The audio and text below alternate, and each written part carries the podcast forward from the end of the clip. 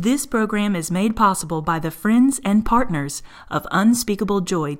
I want to talk to you tonight, and I think the title is better than the message. But I want to talk to you tonight about how to be glad when everything's bad. How in the world do you maintain joy when everything around you is tough? Everything around you is going downhill. I want you to look in the book of Isaiah, chapter number 65, and I want you to look in verse number 17. Isaiah 65 and verse number 17.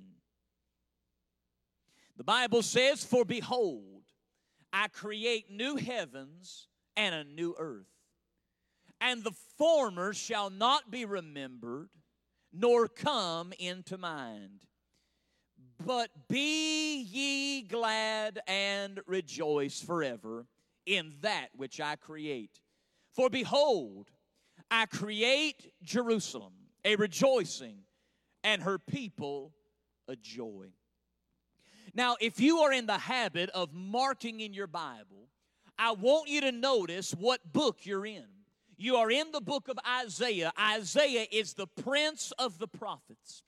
Isaiah is that prophet that prophesies, and everybody that prophesies before or after, Isaiah is on the mountain peak, and they're either looking up before them or looking up behind them at the writing of Isaiah. Now, brothers and sisters, Isaiah has been called a miniature Bible because Isaiah is a synopsis of the entire Bible. Just as your Bible has 66 books in it, Isaiah has 66 chapters in it. Just like your Bible has two sections to it, the book of Isaiah has two sections to it. The Bible's got the Old Testament and it's got the New Testament. Just as the Old Testament, you have got 39 books in the Old Testament, and you've got 27 books in the New Testament. So, the book of Isaiah, the first half has got 39 chapters, and then you come into the second half, the New Testament half, and there are 27 chapters in the book of Isaiah. It's a miniature Bible. Therefore, if it is a miniature Bible, you could probably take the first chapter and correlate it to the book of Genesis. What is the book of Genesis? The book of Genesis is the book of beginnings. What happens in the book of Genesis? Man in his perfection falls in sin, and all because of the grace and mercy of God, man is given a second chance. What happens in the first chapter of the book of Isaiah? Man in his sin, God looks at him and says, Come now, let us reason together, saith the Lord. Though your sins be as scarlet, I shall make them as white as snow. So you could take each chapter of the book of Isaiah and correlate it to the different books in the Bible as they fall. Now, don't jump off the wagon. I'm going somewhere, I promise you that. Now, what chapter are we in? We are in chapter number 65. Therefore, if you would correlate chapter 65 to the 65th book of the Bible, the 65th book of the Bible is the book of Jude. It is that book which comes right before the revelation of Jesus Christ. Why does that matter? Because if the revelation of Jesus Christ is the synopsis of the coming of the Lord and what the world is going to see when Jesus comes back, then Jude is the gateway to the coming of the Lord. Therefore, the world that you find in the book of Jude is the world that is going to look like right before the coming of the Lord Jesus Christ. Why is that important? What in the world do you think we are living in right now? We are living in the last days. We are in the last days church. We're in the last days world. We're in this last days season. Therefore, what you find in the 65th chapter is going to correspond to the 65th book, and the church you find in the 50, 65th book is the church you and I live in. Therefore, there's a reason to this last days church in chapter 65. He says, Be ye glad and rejoice. Brothers and sisters, do you know what the biggest battle in the last days church is going to be? It's going to be maintaining your joy when the world loses their mind. The thing you and I are going to deal with the most in these last days is how do we maintain our joy and our happiness and our peace and our gladness when everybody around us is losing their crackers? That's going to be the battle you face. And if you don't face that battle, you ain't been saved very long. Because whenever you get saved, it is mighty easy to be happy about everything, joy filled about everything, on fire about everything. But if you stay saved longer than about 35 seconds, there's going to be something coming your pathway that tries to rip the joy of the Lord right out of your goozle. Now, you can sit there and act like a Baptist hypocrite all you want, but you and I know I'm telling it right. Beloved, I want you to watch what he said in our text verse, verse number 18. But be ye glad and rejoice. Do you see that? Be ye glad and rejoice.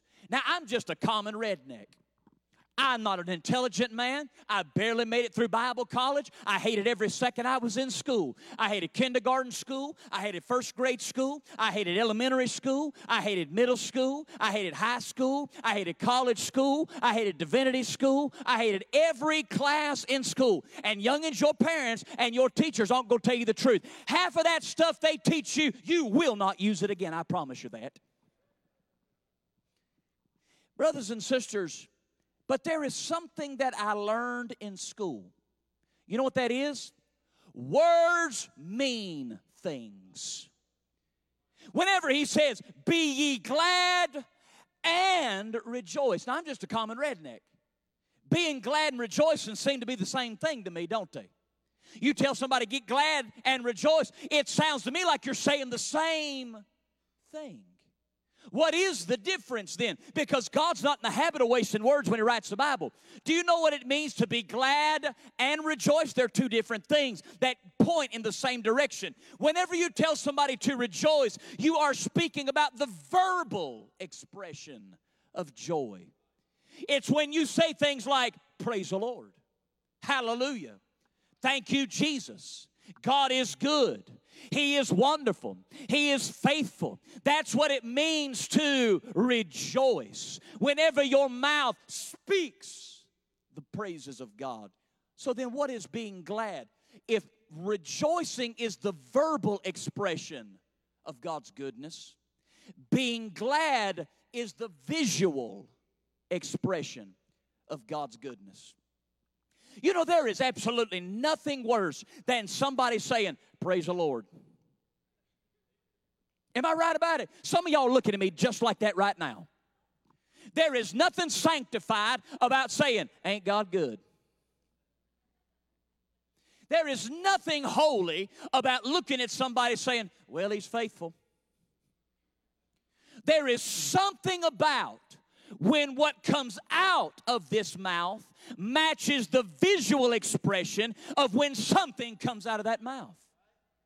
There is something happy about looking in the eyeballs of somebody, seeing them smile, knowing that what they've got on the inside is percolating and changing the outside brothers and sisters, we, I, I, I, was born Baptist. I was Baptist. I was a Baptist before I was a Christian. I've been in Baptist churches my entire life. But do you know we have messed up our Baptist churches? And this is how we've messed up our Baptist churches. We have told our people and our children and our teenagers that as long as their exterior clothing is right, their heart must be right. No, no, no, no, no. You've got to get a hold of somebody's heart, and it's going to percolate to the outside. But whenever the inside is right, it'll show up here here. Brothers and sisters, can I just be downright honest? I have never been happy about. Don't you act like that made you mad. I'll come sit in your lap, kiss you in the name of the Father, Son, and Holy Ghost. I have never been happy about one thing, and it didn't show here. When my wife tells me, Tyler, I just want you to know, I love you. I promise you, boys, it does something to this right here. When my little girl my little boy come up and say, Daddy, I love you.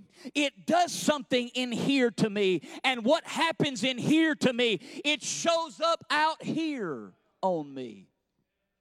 Brothers and sisters, what you and I are going to deal with in this last day. You say, but Tyler, I don't. You don't know what I'm dealing with. If you know what I was dealing with, ladies and gentlemen, I didn't write the Bible. It was the good God of eternity that wrote this book down, and He is not interested in our feelings. He gives us a command, and I want you to notice. He says, "I want you to be glad and rejoice in the midst of dire conditions. What do you mean? Well, whenever Isaiah writes, he writes under the reign of five kings. And I mean, the first one was as wicked as the day is long. You've got King Ahaz that is vile and wretched and wicked. And then Hezekiah comes along and brings revival about. And then his son steps in, whose name is Manasseh. And he is so wicked and wretched and evil. He leads all the people into captivity, leads all the people into uh, abominations, leads all the people into idolatry. But yet Isaiah stands up and he says, It may be bad everywhere out there, it may be tough everywhere out there, but yet there is a God pumping inside of me, and the power of God's inside of me. And I'm going to stand up every day and smile and rejoice and be glad in the midst of it. Ladies and gentlemen, I know this nation is in a bad spot. I know your classes are in a bad spot. I know your friends are in a bad spot. I know our churches are in a bad spot. But where the people people that say there is something on the inside of me when my family loses their mind and when my nation loses their mind and when my people around me lose their mind. There is a joy pumping in my heart, and I cannot help but be glad and rejoice. Stop telling me how bad it is and focus on how good God is. But in the last days, the biggest battle we're going to fight is maintaining our gladness and joy in the midst of dire conditions. Number two, not just in the midst of dire conditions, but in the midst of disorienting conditions. What in the world, Isaiah, who are you talking to? He's talking to the people of God. Why do you have to remind the people of God to rejoice and be glad? Because they forget whose they are. Can I tell you something? Y'all, most of y'all aren't like me, Pastor Zane, Brother Jacob. You're not like us. We get to come into church six and seven days in the week. We don't have to go out there and work in that secular workplace like you all do. Youngins, we don't have to go to those schools like you do. And every day, it's mighty easy for us to stand up here to say, Rejoice and be glad you're the people of God. It's hard to remember whose you are when all you're surrounded by is a bunch of wicked, vile, wretched people. Everybody around you telling you you're odd because you don't act like them. You're different because you don't act like them. You don't belong because you don't act like them. Sir or ma'am, I am not telling you that it's going to be easy, but at the end of the day, you're going to have to step back, lift your eyes up to heaven, and say, I was bought with the blood of the darling Son of God, and I belong to the loving Lamb of God, and I'm on my way to the heaven of God, and the devil cannot pull me down. I belong to God, therefore I will rejoice and be glad. I want to ask you another question. I asked you this morning, I'm going to ask you again. How many of you know, beyond a shadow of a doubt, you're saved by the grace of Jesus? If your hand is lifted up right now, hear me, hear me well. You are the child of high and holy royalty. You are the child of a thrice holy God. You belong to the sovereign, omnipotent, omniscient, everlasting, eternal, ever benevolent, great and glorious, eternal, sovereign God of the universe. You're not the son or the daughter of some pauper. You're not the son or the daughter of some low life. Your father owns the cattle on a thousand hillside. Your father created everything. And then when he got down to you, he reached down and he started forming and fashioning you with his hands. You are the child of the Most High God. Do not wake up today and believe the lies of the devil. You belong to the Father. In the midst of disorienting conditions, rejoice and be ye glad. But then, number three, in the midst of definite conditions, what does that mean? Whenever Isaiah writes, Manasseh is on the throne, and whenever Manasseh begins to rule and reign, you know what God says? God says, Isaiah, tell the people, judgment will come. There ain't a thing you can do to change it. Judgment is on the way. Well, Lord, that don't really give me a whole lot to rejoice and be glad about if judgment's coming. He said, Isaiah, the fact that judgment is coming is the best indication that you need to be the light and the salt that tells people that there is hope in the midst of judgment. Brothers and sisters, I wish I had good news for our land, but I wish I could tell you something different. I'm just going to tell you the truth. Our land is coming under the judging hand of an almighty God. Everything you see going on around you is beginning to unfold the judging hand of God, and there's nothing you and I are going to be able to do about it. God will wreak havoc on a land that has turned their back on the high omnipotent God of heaven. But that is not our excuse to just go in a corner corner somewhere, that's when we need to stand up and do what nobody else can do. And in the midst of judgment, we've got the ability to smile and have joy in our heart and say, Let me tell you about a God that'll shield you from the judging hand that is on the way. Therefore, in the midst of a definite judgment, rejoice and be ye glad. All right, Tyler, I hear you. How do I do it? How do I rejoice and be glad? When all this is going on. I'm going to give you three things and I'm going to be out of here. Number one, the first way that you rejoice and be glad in the midst of all of that is you've got to remember this at the end of the day, He's still God. At the end of the day, He's still God. Where do you get that? Look in verse number seven. Watch what it says in verse number seven of this chapter.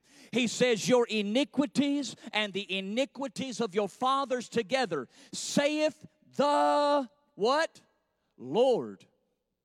Now, brothers and sisters, how many of you see that word Lord, L O R D, Lord? Does it look funny in your Bible? Well, if your Bible's looking like my Bible, it ought to look like this capital L, capital O, capital R, capital D. Is that what yours looks like? If your Bible says capital L, capital O, capital R, capital D, anytime in the Old Testament you see capital L, capital O, capital R, capital D, it is the Bible's way of telling you that is the proper name of God. It's the name Yahweh. Or in Moses' language, I am that I am. Now, why does that matter? Here's why. Whenever God went to sign a contract and make a covenant, he always used his name. Brothers and sisters, how many of you have been blessed by God and you have been able to buy a vehicle or a house? Lift your hands up. Okay. If you've ever done that, you were handed a stack of paperwork at least as thick as your fingernail, and if you bought a house, it was as thick as two of your knuckles. Whenever you signed at the bottom of that paper, a lot of us have many titles. I'm husband, I'm preacher, I'm daddy, but I've only got one name.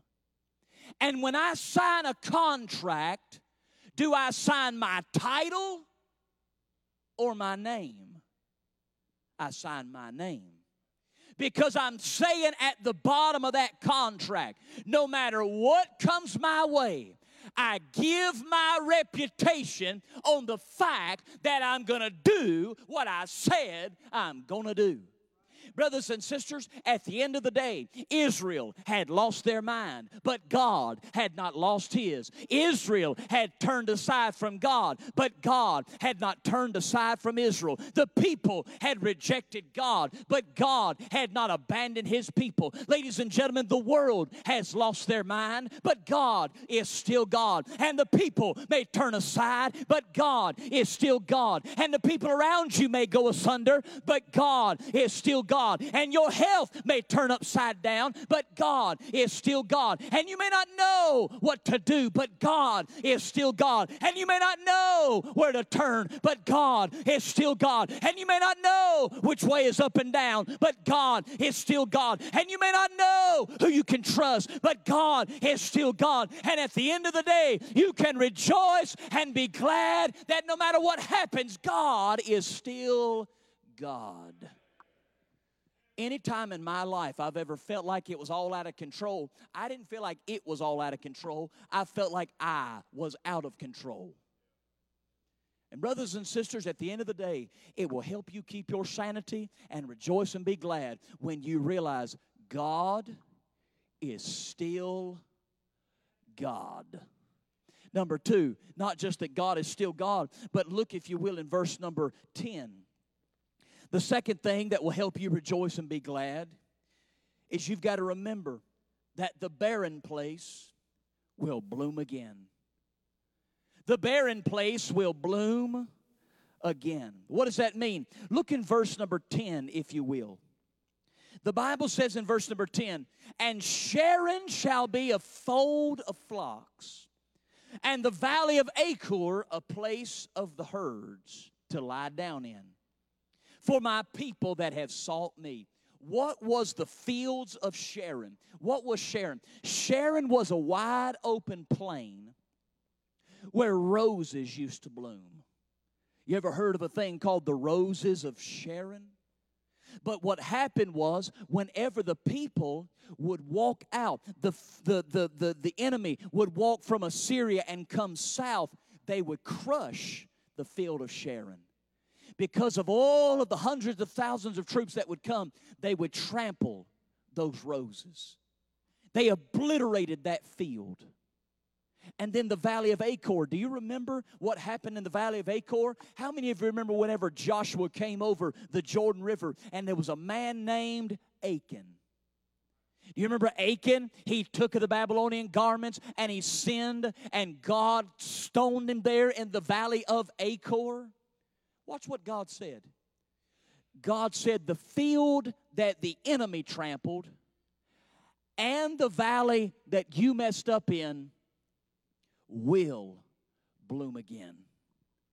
Have you ever had a situation happen in your life and you felt out of control and you did nothing wrong, but yet you had to deal with the mess? Am I talking to anybody tonight? You ever had your youngin', you did everything in your power to raise them right, and they lost their ever living, loving minds? And mom and daddy, you were out of control. God says to those of you who did everything you could, and the enemy trampled your Sharon, it will bloom again. Tonight, there is sorrow in the hearts of the people whenever they look at what they've lost and they look at what the enemy has taken away and they look at how he has trampled their lives and he looks and they look at how everything has fallen apart. God says that place where you lost it all because of somebody else's decisions, that place will bloom again.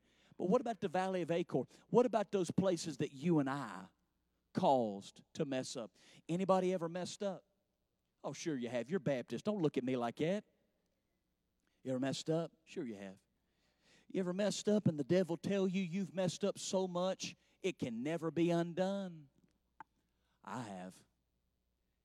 God says where the valley of Achor, the valley of your mess up, the flocks will graze again. You know, my son, my daughter are getting a little bit older. My, my little girl will be 10 this year, my Mason will be 13 this year. So they're getting to that age, especially my son, where I make sure that I don't make every decision for him. I have to let him make some of his own decisions. Now, I, still try to keep it in the rails. But it is important for him to learn how to make right and wrong decisions. You know, that seems like a really good idea until it ain't a good idea. You know, my son is just like me. Sometimes we desire to make the right decision, but we make the wrong decision. Anybody else feel what I'm feeling? You know, when my son messes up, when my Mason Curtis messes up, Brother Paul, it is never my desire to see him fail. It's my desire for my son to realize he made the wrong decision and to change his actions. And when my son comes to me with the right heart after a mess up, you know what Papa Bear does? Papa Bear goes into warp speed trying to figure out how to put it all back together again. And then there's that little one that little nine year old whirlwind, that tornado we call Ella. If, have you ever had a child that had the patience of a gnat that forgot to take its Adderall? That's my Ella. My Ella has zero patience. When she gets something from the store, you know, the normal thing is to wait till you get home, unbox it, look at the directions, find someone who knows how to run a drill and a screwdriver, and put it together piece by not Ella. Ella's in the car. She's unboxing it. She's putting it together in the car. She's trying to put the little screws in with her finger. She's getting pocket knives and she's getting everything she can, putting it all together in the car. And I mean, you know, you would think that the Hughes family would give us better instructions on how to put those things together. But here we are. And she gets home. And bless her heart, the girl cries at the drop of a hat and then drops her hat just to cry. She got tears running down her eyes. Daddy is ruined. Daddy, it ain't ever going to be right. And I always look at that little one and I said, Ella, why didn't you wait on me? She says, But Daddy, but Daddy, I want it so bad, Daddy. Ella, why didn't you just wait on me? Daddy, I'm sorry.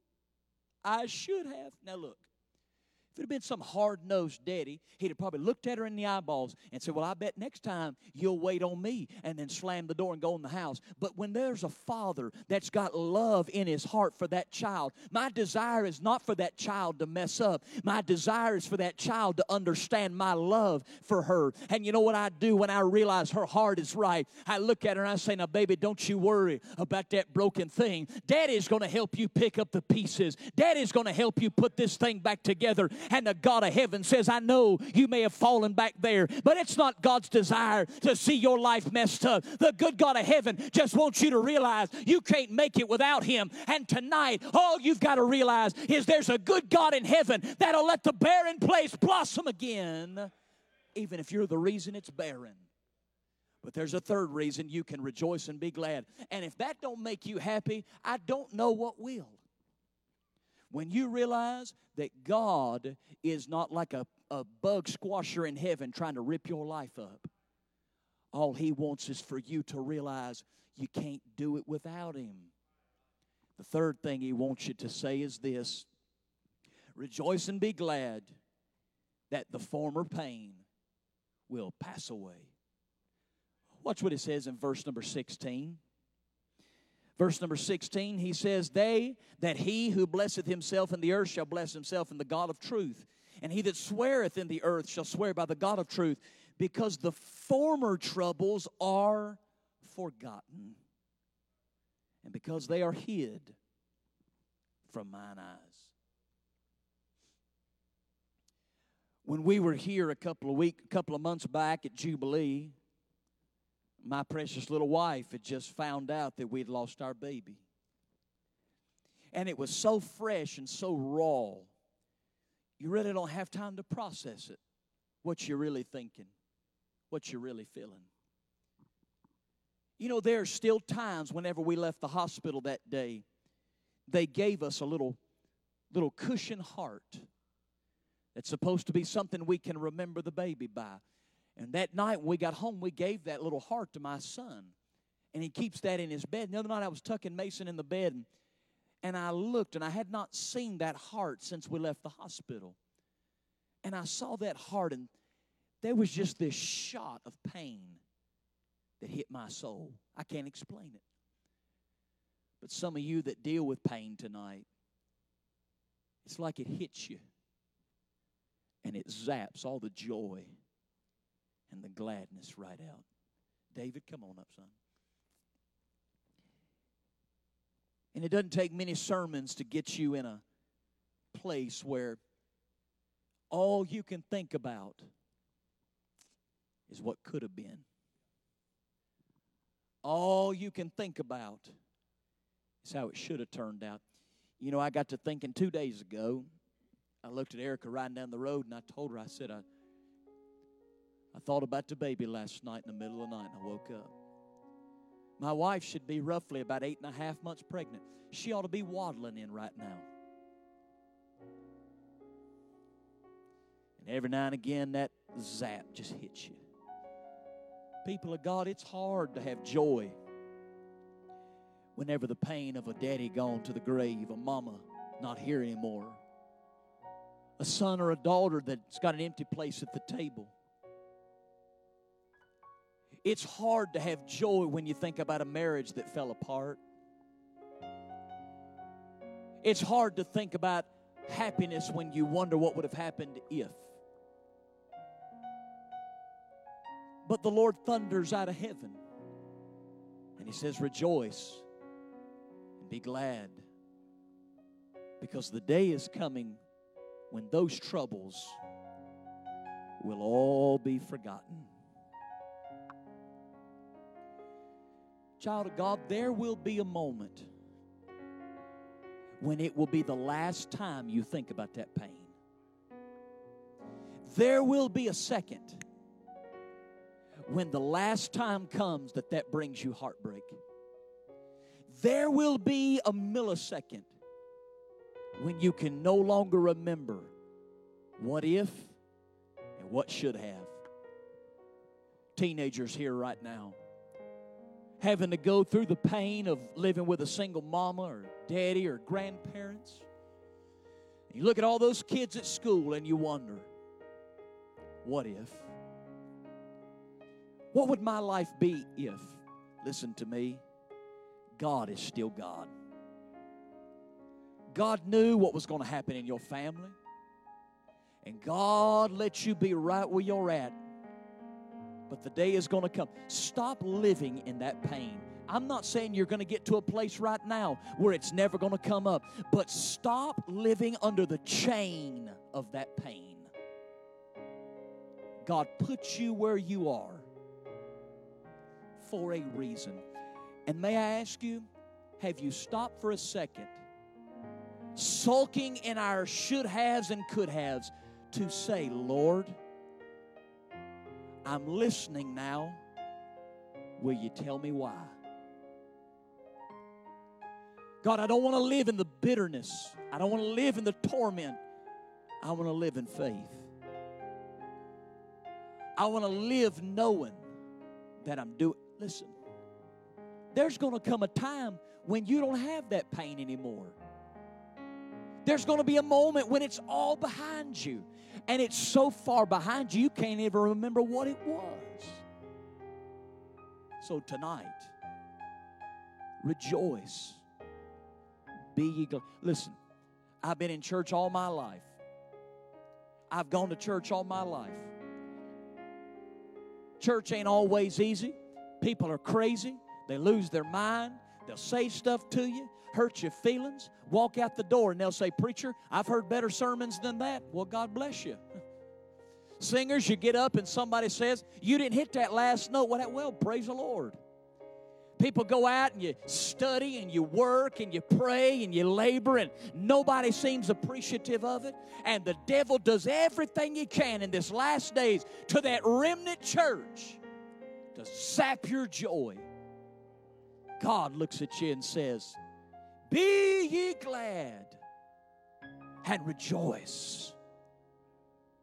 The day is coming when it's all gone.